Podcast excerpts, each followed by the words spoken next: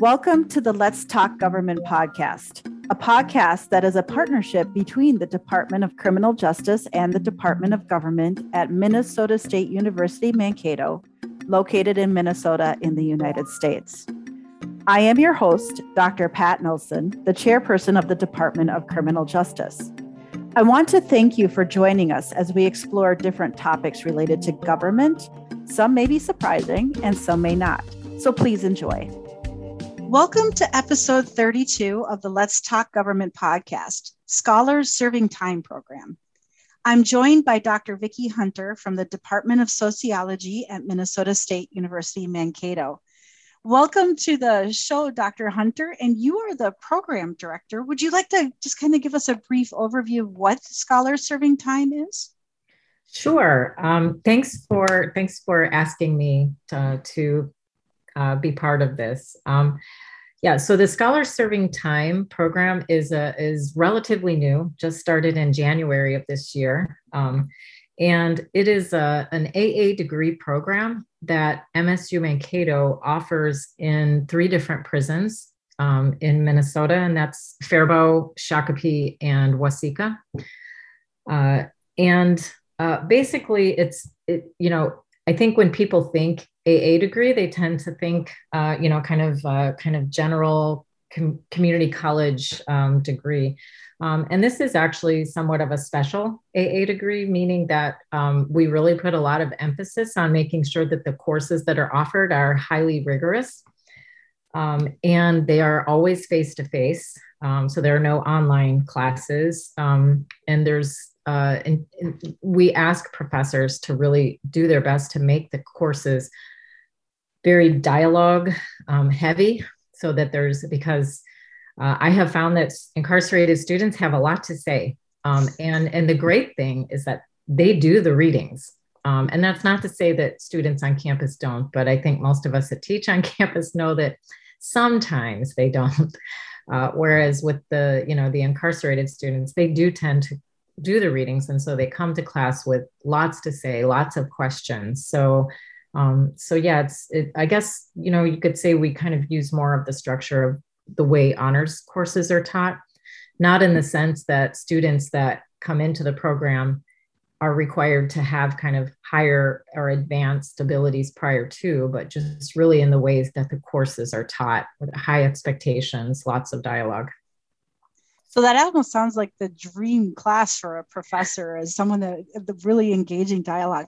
So do you have professors from MSU Mankato go to the facilities to teach in person or do you use like adjunct professors?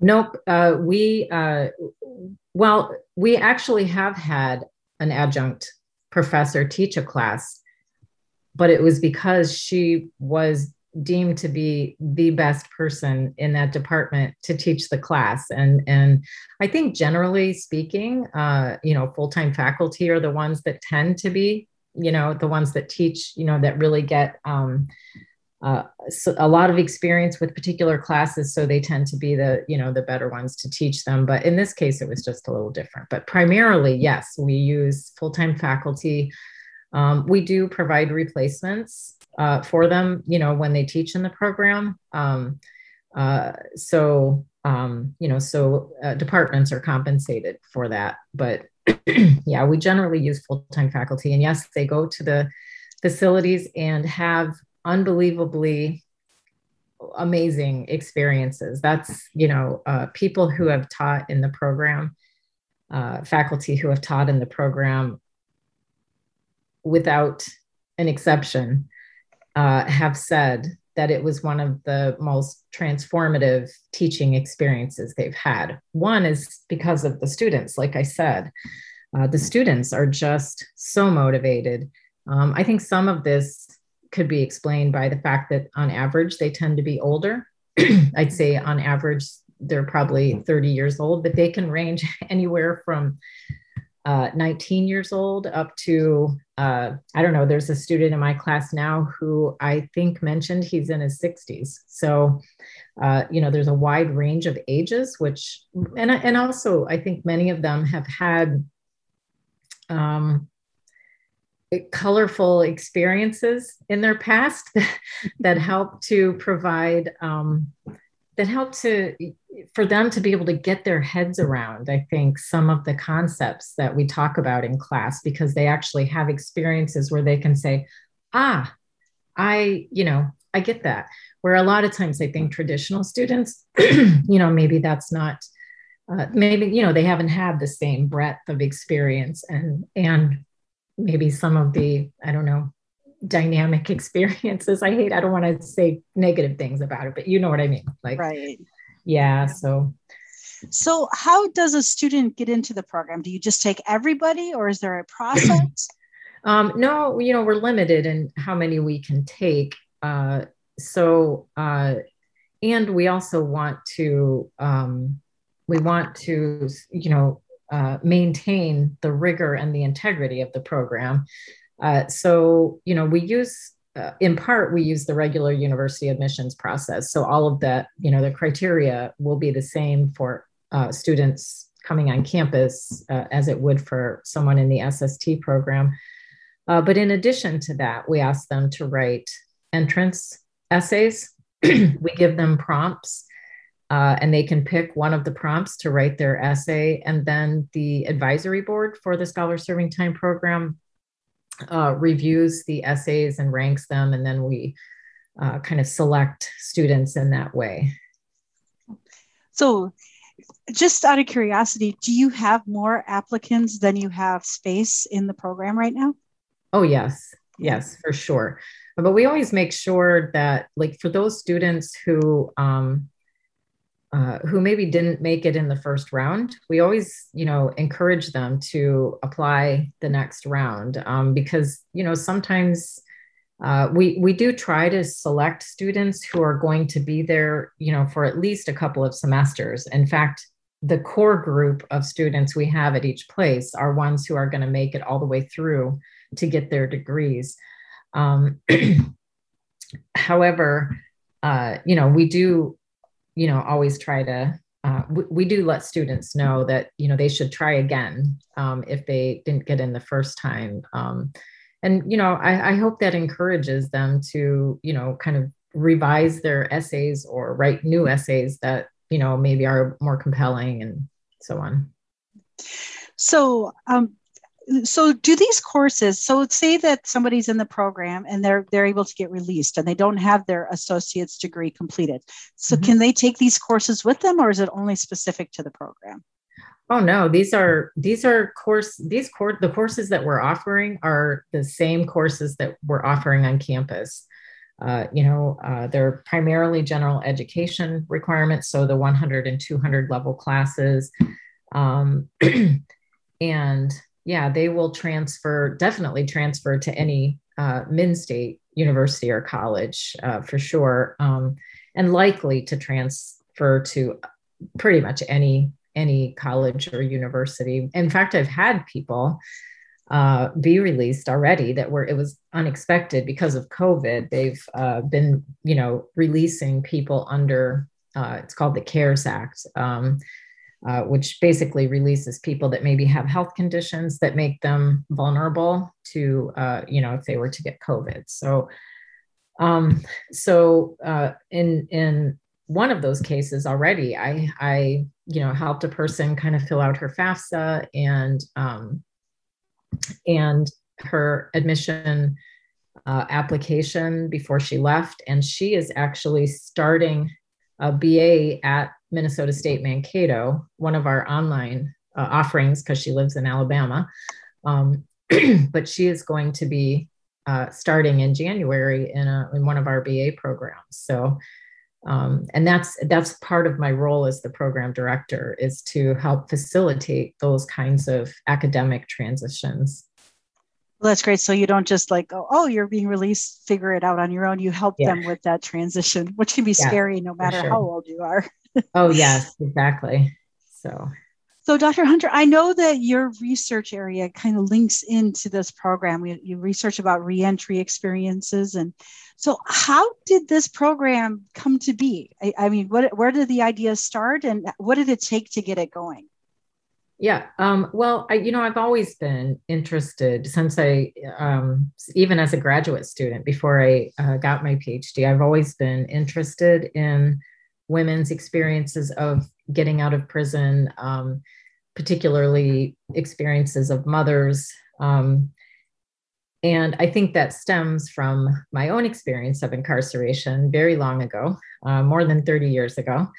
Um, uh, wasn't a long time, but long enough that I understand, you know, uh, the that position, you know, what it's like to be in that position. Uh, and someone, while I was incarcerated, uh, the education director uh, encouraged me to uh, go uh, to apply to college. She thought I was really bright, and evidently she was right. I, I guess I am. Here I am. yes, you are. Yes. um, but anyway, she encouraged me, and I literally started um, started college within two weeks of getting out of prison and stayed in college until I got my PhD, which was like 11 years. Wow. so, um, yeah, uh, so that was kind of, I guess, what got me interested in the topic in, of both women's reentry, but also um, just the impact of education. Because for me, getting a high, you know, getting a college education um, really just helped me to develop a very different picture of who I was and who I could be in the future. Um, so it would never have dawned on me prior to that to go to college. Um, I just, I guess I just never saw that as something that was within my reach. So, um, yeah, so my hope is really that this program has a similar impact, maybe not PhD pathway because that's just not for everybody. But I hope it has a similar, similarly impactful um, uh, effect on you know students in the program, men and women alike. I hope that they, I hope that it really transforms them, and I think it could also have transformative uh, implications for their families and communities. I know it has for my family. Um, and I guess my community, since my community now is this university in part. right. Yeah. Well, and, and to be such a good role model, I mean, if their children see that they're working on their associate's degree, even while they're serving time, that can be inspirational for them to continue their education as well.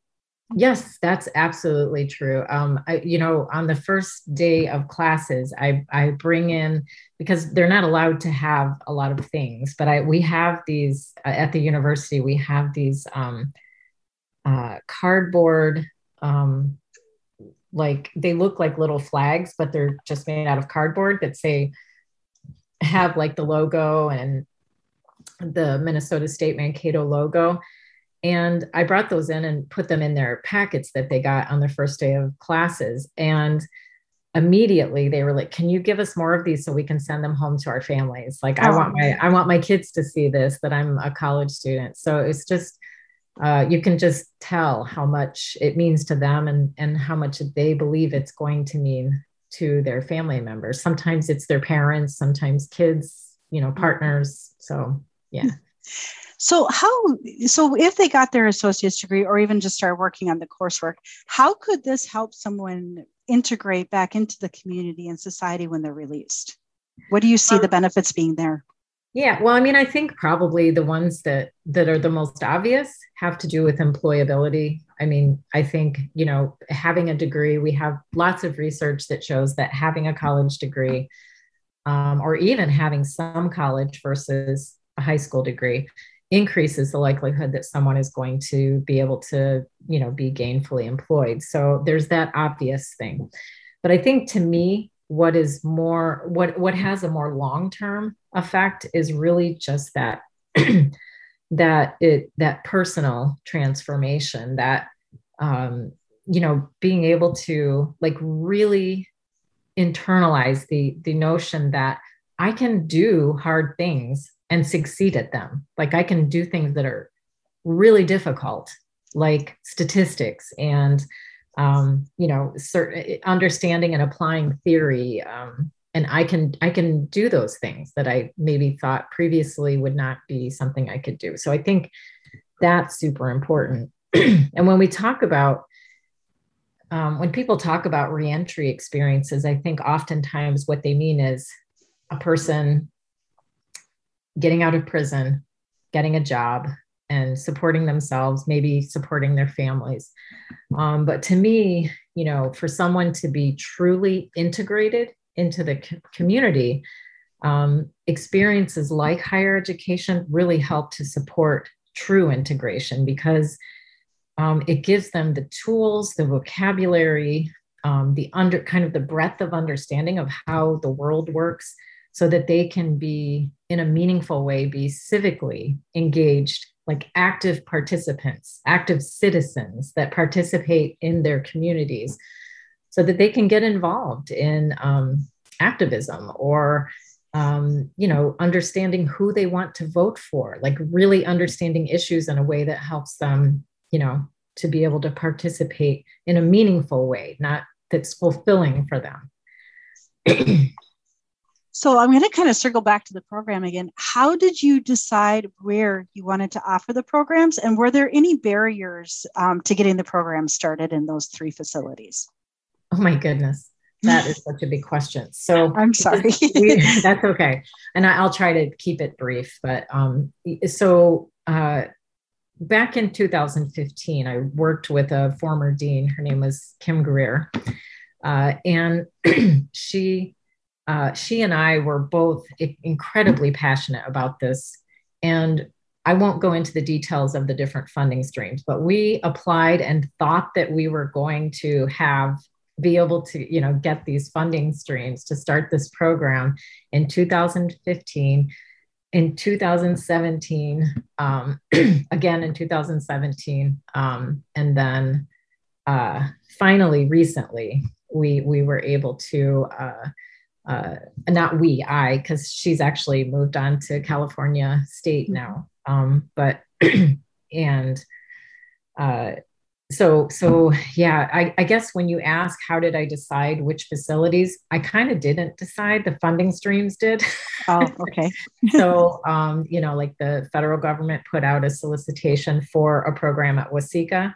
so i jumped on that and applied and uh, um, and and was able to get that um, but after after like i mentioned some of the um, some of the disappointments that we experienced earlier on. um, uh, I, I, did, I did, uh, I heard back very quickly actually from the federal government about the Waseca program. This was back in October, uh, and had to get that up and running literally within like two months.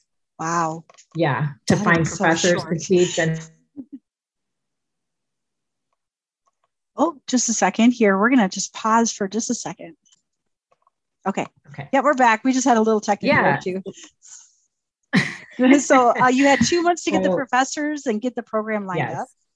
Wow. Yes, and that was that was a that was monumental lift, but it happened. And, and I think sometimes when you're so excited about having something you wanted, you know, you've wanted so badly, um, it didn't feel like that heavy of a lift, but but it was. Um, well, then uh, within a few weeks of that program starting, I got a call from uh, the Minnesota DOC asking if I would be willing.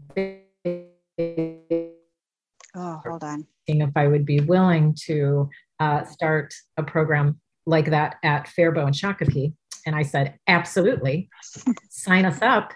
Um, and so yeah, so I wrote up that contract and yeah, get that approved too. So that's there we are at three prisons. Yeah.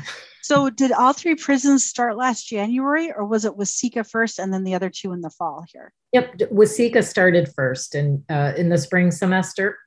uh, Faribault was supposed to, Faribault and Shakopee were supposed to start in the fall, but we actually ended up offering two summer courses at Faribault. Hmm. So um, to kind of get them started. So yeah.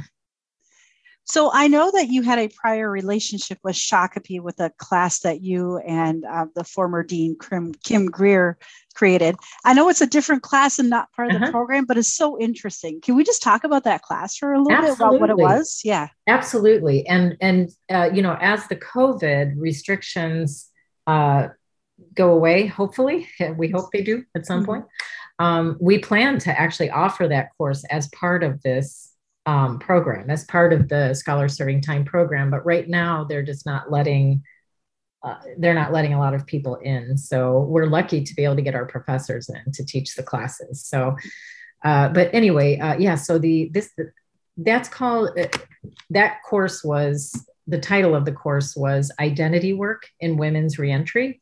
Mm-hmm. And it was a course that uh, used social psychological theories to um, help provide kind of framework for understanding the research on women's experiences of reentering communities from prison. So that was the title of the course. But probably what makes the course special is that it had a combined classroom of incarcerated students and students from uh, Minnesota State Mankato campus. so we would bring 15 students from the campus to the prison each week during that semester and hold class at the prison together. And it was just uh, it was an amazing experience it was amazing every every year that i taught it with with kim of course and then eventually with laura harrison she and i taught it together too after kim excuse me after kim uh, after Kim uh, left for a different position. Um, so, uh, but you know, students, one of the things that the outside students used to say a lot was that they had no idea how much they had in common with incarcerated people. Mm-hmm. Um, and the incarcerated students, by the end of the semester, would say, we had no idea how much I how much they had in common with just everyday college students, you know, and they had a vision of college students as being uh, kind of you know sheltered snobs who wore horn rimmed glasses and you know it they had these very kind of stereotypical visions of college students and college students kind of had a sense of incarcerated people as being kind of scary um, and uh, you know dangerous. And uh, they you know, both groups very quickly learned that uh, you know that they had their humanity in common. And in fact many of them had a lot of other experiences in common. So well that's yeah. such good community building. I mean we are more alike than we are different and that's a good way to find that out. Right right yeah well, I imagine your Scholars Serving Time program also does the same thing of making it so college professors or university professors are not so scary and that we can you can have good dialogue there too. Because I know we have you and I both have experienced this where students come in and they think we're very different than we actually are, and we're actually just people too. So that must be very interesting for them.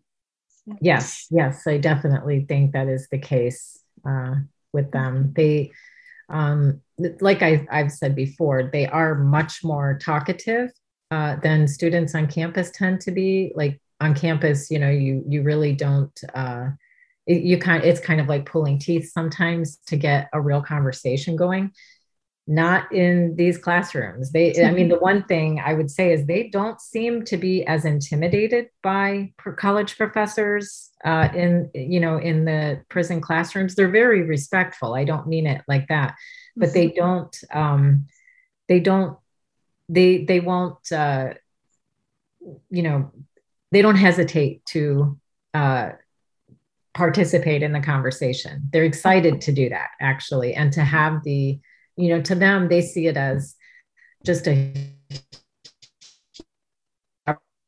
have you know a college professor come come there to to teach them a class. To them that just you know feels like a huge opportunity and they're excited to be in the classroom so.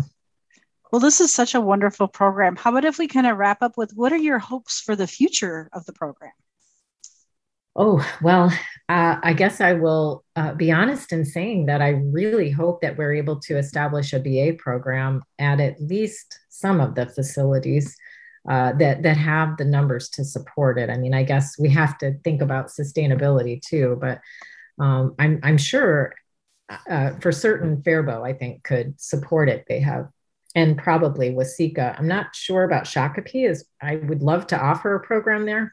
Mm-hmm but whether or not you know they would have enough um, eligible people to support it would be uh, something we'd have to work through. But yeah i just um, and and i guess i i look forward to a time when i can actually share more stories about students who have been through the program and, and the things they do with their education, whether that be kind of moving straight into some type of job or um, or uh, you know uh, moving on to more education and just doing wonderful things with their lives. So I look forward to that too because you know just you always want to have something that you can uh, something tangible that you can kind of say like see this is this is this is what this program has contributed to yeah. So. well and I, i'm sure in the near future you're going to have somebody come to you and say what you did to the education director. Thank you dr hunter. You you helped change my life. I think well, that's just I, crazy I hope so. I hope that happens. I mean, yeah. for their sake. Although I would love the kudos, but but you're right. For them, it's a good thing, and and that's kind of what we do. And I'm glad that you're able to do that there. So, well, thank you for joining me. And when you know, as things keep progressing, I will probably bring you back in to ask how things are going and what you see, and some success stories too. So, yes, that would be wonderful. Thank you for listening to this episode of Let's Talk Government. If you have suggestions for future episode topics or other areas you'd like us to cover, please visit our website at link.mnsu.edu backslash let's talk gov to submit your ideas. Join us every Tuesday for a new episode, and thank you for listening.